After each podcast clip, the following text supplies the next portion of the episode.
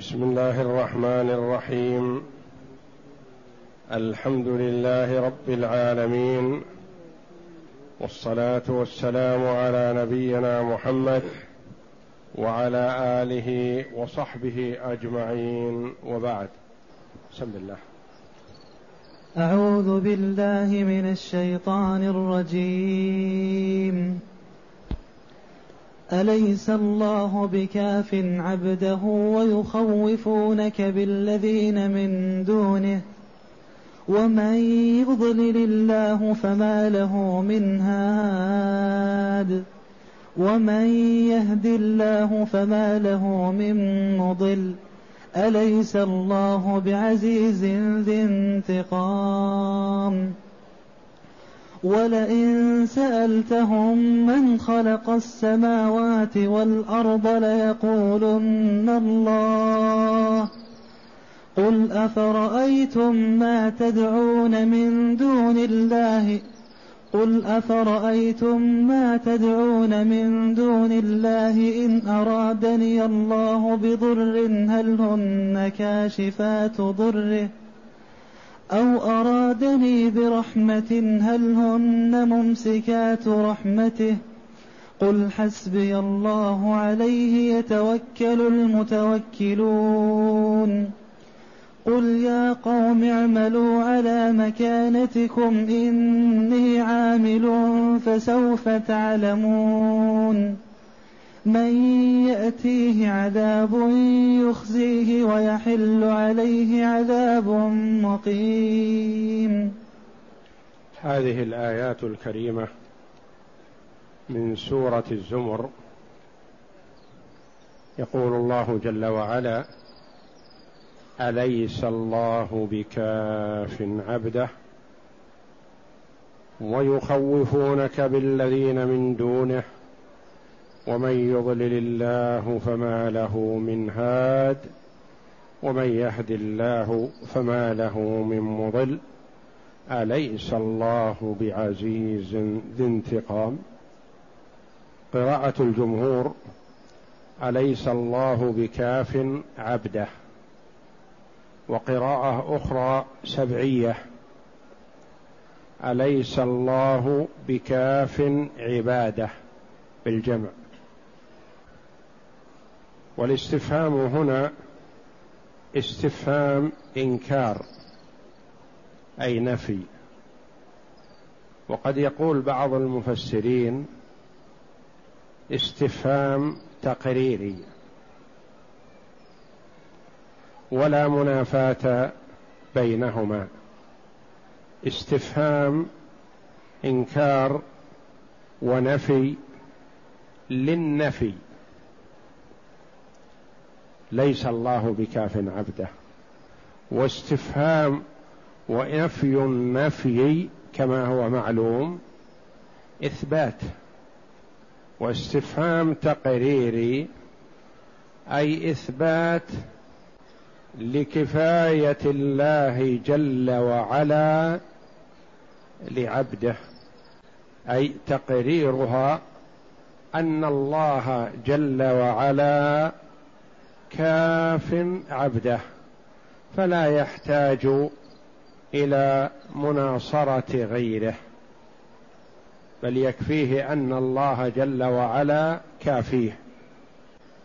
وكونها للتقرير أي طلب الإقرار بما بعد النفي، طلب الإقرار بما بعد النفي الذي هو كفاية الله لعبده. وكونها للنفي أي نفي نفي للنفي، المنفي فيه ليس، نفي للمنفي الذي دخل عليه أداة النفي ليس، ونفي النفي إثبات. فتضمنت الآية إثبات أن الله جل وعلا كاف عبده. أليس الله بكاف عبده. وعلى قراءة الجمهور المراد بذلك النبي صلى الله عليه وسلم أو الجنس، يعني كل عبد. ويدخل النبي صلى الله عليه وسلم في ذلك دخولا أوليا. وعلى قراءة الجمع أليس الله بكاف عباده، المراد عباده المؤمنين أو المرسلين أو كل من عبد الله جل وعلا. وقيل المراد بعبده البر والفاجر، أليس الله بكاف عبده معطيه حقه، فالمؤمن يكافئه بالجنة جل وعلا، والكافر يعاقبه بالنار. وقراءة الجمهور أولى، لأنه قال جل وعلا ويخوفونك بالذين من دونه، ولم يقل ويخوفونكم، ويخوفونك بالذين من دونه، يعني يخوفونك يا محمد بآلهتهم، يقولون أعرض يا محمد عن سب آلهتنا، وإلا فإنها أي الآلهة ستصيبك بما تكره من خبل أو جنون أو غير ذلك. يخوفونك يعني يتوعدونك بآلهتهم التي يعبدون من دون الله، يقولون إن لم تعرض يا محمد عن سب آلهتنا فإنها ستصيبك بما تكره. ويخوفونك بالذين من دونه، بالآلهة من دون الله. قال الله جل وعلا ما خوفوك بالآلهة ولم يخافوا هم من الله إلا لضلالهم، فقال ومن يضلل الله فما له من هاد. هؤلاء أضلهم الله جل وعلا فخافوا وخوفوا بمن لا ينبغي أن يخاف منه، لأن الآلهة ما تعمل شيء، اللات والعزى ومنات أشجار أو أحجار أو أبنية أو قبور ما تعمل شيء، لكن ما قالوا هذا إلا لضلالهم، ومن يضلل الله فما له من هاد. وفيه بيان أن النفع والضر من الله جل وعلا لا من الآلهة، فالله جل وعلا هو الذي يضل من يشاء ويهدي من يشاء، فهم خافوا ممن لا ينبغي أن يخاف منه، وأمنوا ممن ينبغي أن يخاف منه.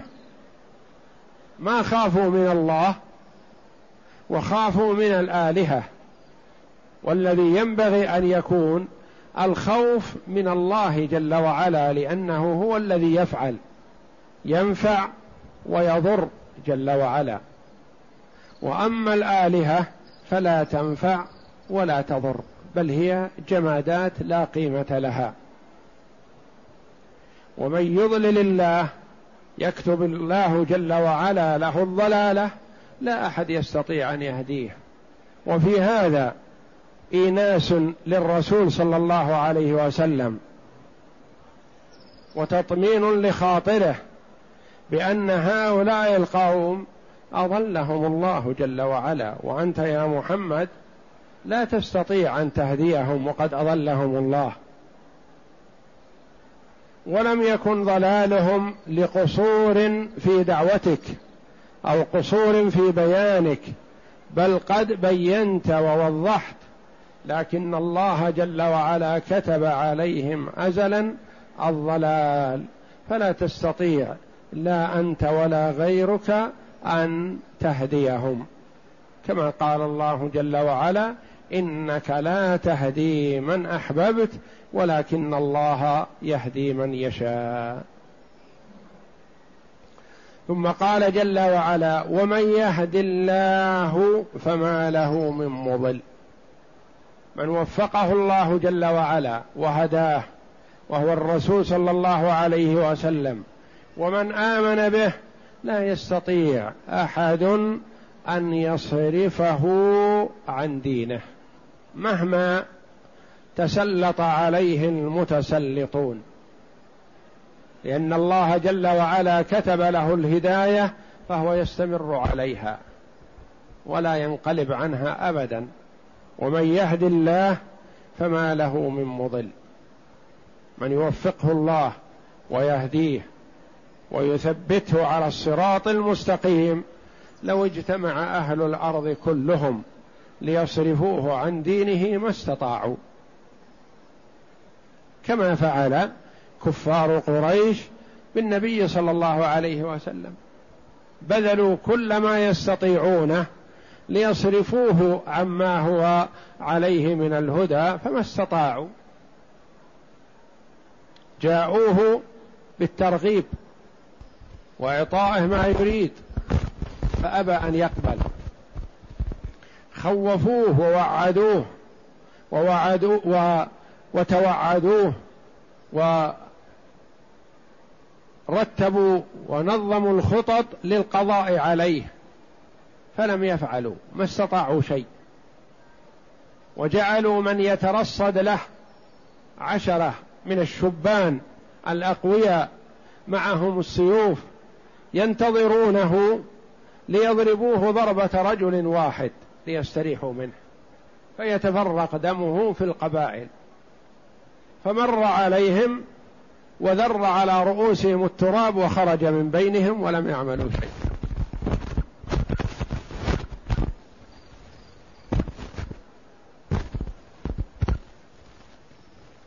سعوا في كل طريق، طريق الترغيب فلم ينجحوا، وطريق التخويف والترهيب فلم ينجحوا، لأن الله جل وعلا أراد الله له الهداية والثبات عليها. ومن يهد الله فما له من مضل، يعني لا يستطيع أحد إضلاله. أليس الله بعزيز ذي انتقام؟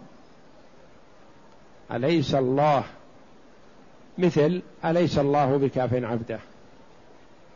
أليس الله بعزيز قوي غالب، ذي انتقام يعني منتقم، قادر على الانتقام ممن عصاه. قد يكون المرء يتوقد ويلتهب غيظا، يحب الانتقام لكنه ما يقدر، وقد يكون المرء عنده قدرة لكن لم يرد هذا الشيء، فالله جل وعلا قادر إذا أراد الشيء أوجده سبحانه وتعالى. أليس الله بعزيز ذي انتقام، عزيز قوي غالب ذي انتقام قادر على الانتقام من الكفار وتعذيبهم. وناسب ختم الآية بهذين الوصفين الكريمين، وهكذا ينبغي للداعي أن يتوسل إلى الله بأسمائه الحسنى وصفاته العلى المناسبة لما يطلب. تقول: يا غفور يا رحيم ارحمني اغفر لي ذنبي. وتقول: يا عزيز يا عظيم يا جبار أهلك الكفار والملحدين. وهكذا حسب ما تطلب من ربك جل وعلا تتوسل إليه بما يناسب من أسمائه الحسنى وصفاته العلى. أليس الله بعزيز ذي انتقام، أي منتقم. نعم، اقرأ. بسم الله الرحمن الرحيم. يقول تعالى: أليس الله بكاف عبده، وقرأ بعضهم عباده، يعني أنه تعالى يكفي من عبده وتوكل عليه. وقال ابن أبي حاتم: ها هنا حدثنا أبو عبيد الله ابن أخي ابن وهب حدثنا عمي حدثنا أبو هانئ عن أبي علي عمرو بن مالك الجنبي عن فضالة بن عبيد الأنصاري رضي الله عنه أنه سمع رسول الله صلى الله عليه وسلم يقول: أفلح من هدي إلى الإسلام وكان عيشه ك... كفافا وكان عيشه كفاء كفافا وقنع به. رواه الترمذي والنسائي من حديث حيوة بن شريح عن أبي، يعني أن الهداية للإسلام غنيمة عظيمة وفلاح وسعادة في الدنيا والآخرة. نعم. ويخوفونك بالذين من دونه، يعني المشركين يخوفون الرسول صلى الله عليه وسلم ويتوعدونه بأصنامهم وآلهتهم التي يدعونها من دون الله جهلا منهم وضلالا. ولهذا قال عز وجل: ومن يضلل الله فما له من هاد، ومن يهد الله فما له من مضل، أليس الله بعزيز ذي انتقام. أي منيع الجناب، لا يضام من استند إلى جنابه ولجأ إلى بابه، فإنه العزيز الذي لا أعز منه ولا أشد انتقاما منه ممن كفر به وأشرك وعاند رسول الله صلى الله عليه وسلم. وقوله تعالى: ولئن سألتهم من خلق السماوات والأرض ليقولن الله.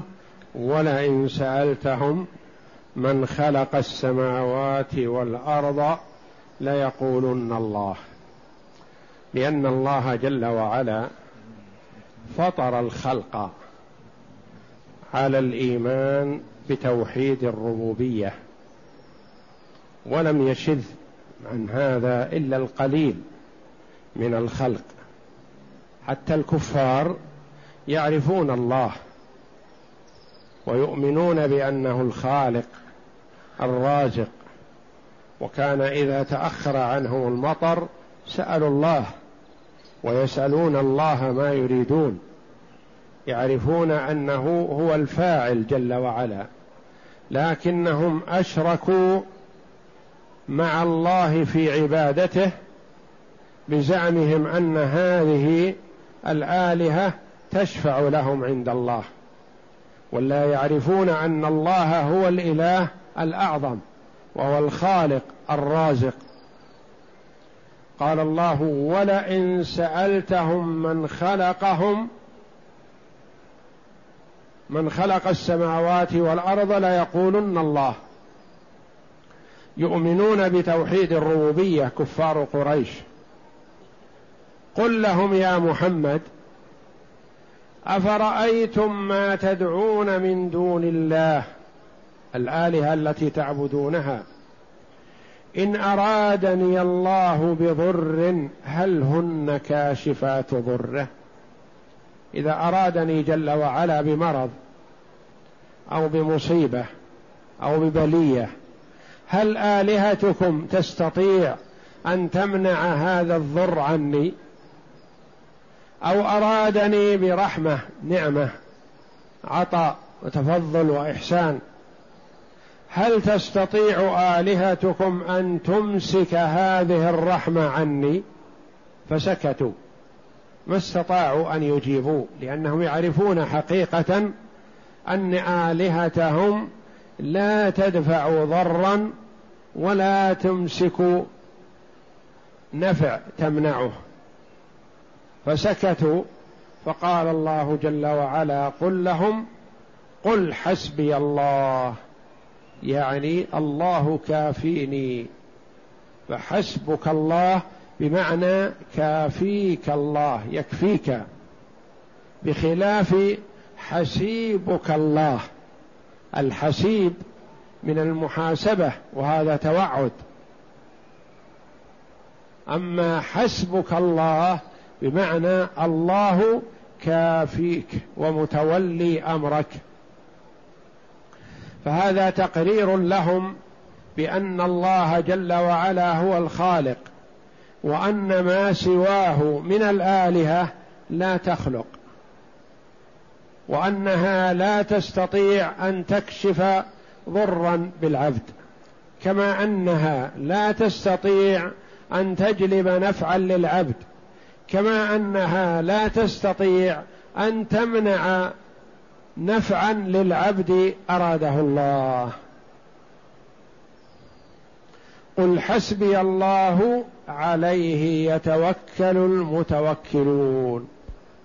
من توكل على الله كفاه، فالمرء إذا توكل على الله كفي، توكل توكلا حقيقي لا باللسان فقط، بل باللسان وبالقلب وبالجوارح، اعتمد على الله جل وعلا، فالله جل وعلا يكفي عبده. نعم.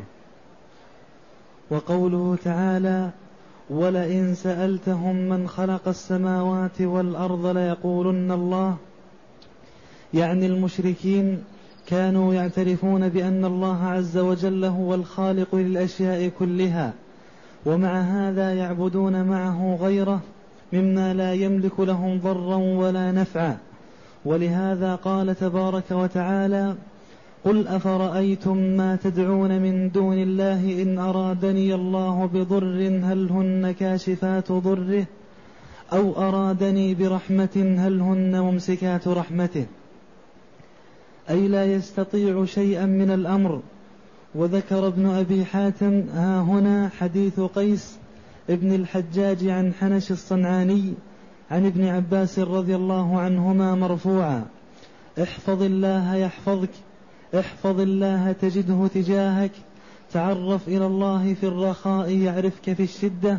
تعرف إلى الله في الرخاء يعني في حال الصحة والأمن والاستقرار، توجه إلى الله جل وعلا بالعبادة، يكون لك رصيد عند الله جل وعلا.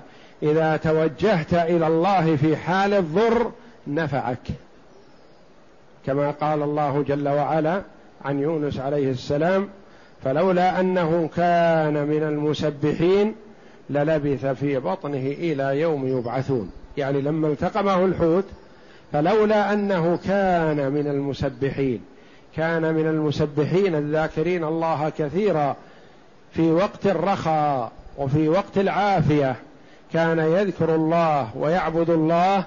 حينئذ لما نادى في الظلمات أن لا إله إلا أنت سبحانك إني كنت من الظالمين استجاب الله له ونصره وأخرجه من بطن الحوت بعد أن كان في ظلمات متراكمة. وفي قوله جل وعلا هل هن كاشفات ضره هل هن ممسكات رحمته، فيها قراءتان، قراءة الجمهور هل هن ممسكات ضره بالإضافة، كاشف ممسكات رحمته، كاشفات ضره. القراءة الأخرى وهي سبعية هل هن كاشفات ضره هل هن ممسكات رحمته، يعني تكون يكون ضره ورحمته منصوبات بكاشفات وممسكات، أو أن الأول مضاف إلى الآخر الأخير كاشفات ضره. نعم. إذا سألت فاسأل الله، وإذا استعنت فاستعن بالله، واعلم أن الأمة لو اجتمعوا على أن يضروك بشيء لم يكتبه الله عليك لم يضروك، ولو اجتمعوا على أن ينفعوك بشيء لم يكتبه الله لك لم ينفعوك، جفت الصحف ورفعت الأقلام. واعمل لله بالشكر في اليقين، واعلم أن في الصبر على ما تكره خيرا كثيرا، وأن النصر مع الصبر، وأن الفرج مع الكرب، وأن مع العسر يسرا. قل حسبي الله، أي الله كافي، عليه توكلت وعليه فليتوكل المتوكلون، كما قال هود عليه الصلاة والسلام حين قال قومه إن نقول إلا اعتراك بعض آلهتنا بسوء، قال إني أشهد الله واشهدوا أني بريء مما تشركون من دونه فكيدوني جميعا ثم لا تنظرون، إني توكلت على الله ربي وربكم ما من دابة إلا هو آخذ بناصيتها، إن ربي على صراط مستقيم. وقال ابن أبي حاتم حدثنا أحمد بن عصام الأنصاري ثنى عبد الله بن بكر السهمي ثنى محمد بن ابن حاتم عن أبي المقدام مولى آل عثمان عن محمد بن كعب ثنى ابن عباس رضي الله عنهما رفع الحديث إلى رسول الله صلى الله عليه وسلم قال من أحب أن يكون أقوى الناس فليتوكل على الله، ومن أحب أن يكون أغنى الناس فليكن بما في يد الله عز وجل أوثق منه بما في يده، ومن أحب أن يكون أكرم الناس فليتق الله عز وجل. وقوله تعالى قل يا قوم اعملوا على مكانتكم أي طريقتكم قل يا قوم اعملوا على مكانتكم إني عامل. هذه الآية فيها تهديد ووعيد للكفار. يقول الله قل يا محمد لهم اعملوا على مكانتكم، يعني على طريقتكم وعلى ما أنتم عليه وعلى مذهبكم، وإني عامل على طريقتي وعلى ما أنا عليه وهو توحيد الله جل وعلا وإفراده بالعبادة، فسوف تعلمون، فسوف تظهر النتيجة ويتبين الرابح من الخاسر حينما نقدم على الله وقبل ذلك في الدنيا. ففي هذه الآية وعيد، كما تقول للمرء مثلا اعمل وأنا وراءك، اعملوا على مكانتكم إني عامل، يعني عامل على مكانتي وعلى طريقتي فسوف تعلمون، تظهر النتيجة فيما بعد في الدنيا والآخرة. وقد أظهر الله جل وعلا نصر عبده ورسوله محمد صلى الله عليه وسلم في الدنيا، كما يظهر ذلك في الآخرة يوم البعث. نعم. قل يا قوم اعملوا على مكانتكم أي طريقتكم، وهذا تهديد ووعيد. إني عامل أي على طريقتي ومنهجي، فسوف تعلمون أي, ستع... أي ستعلمون غب ذلك ووباله، من يأتيه عذاب يخزيه أي في الدنيا، ويحل عليه عذاب مقيم أي دائم مستمر لا محيد له عنه، وذلك يوم القيامة، أعاذنا الله منها. فسوف تعلمون من يأتيه عذاب يخزيه، يأتيه عذاب في الدنيا يخزيه، يحل به الخزي والندامة، كما أخزى الله جل وعلا كفار قريش حينما قتلهم الله جل وعلا في بدر، وأسر منهم عدد كبير وقتل منهم عدد كثير، فكان ذلك خزي في الدنيا، وعذاب الآخرة أشد وأعظم، وهو المقيم يعني الدائم. ورسول نبينا محمد وعلى آله وصحبه أجمعين.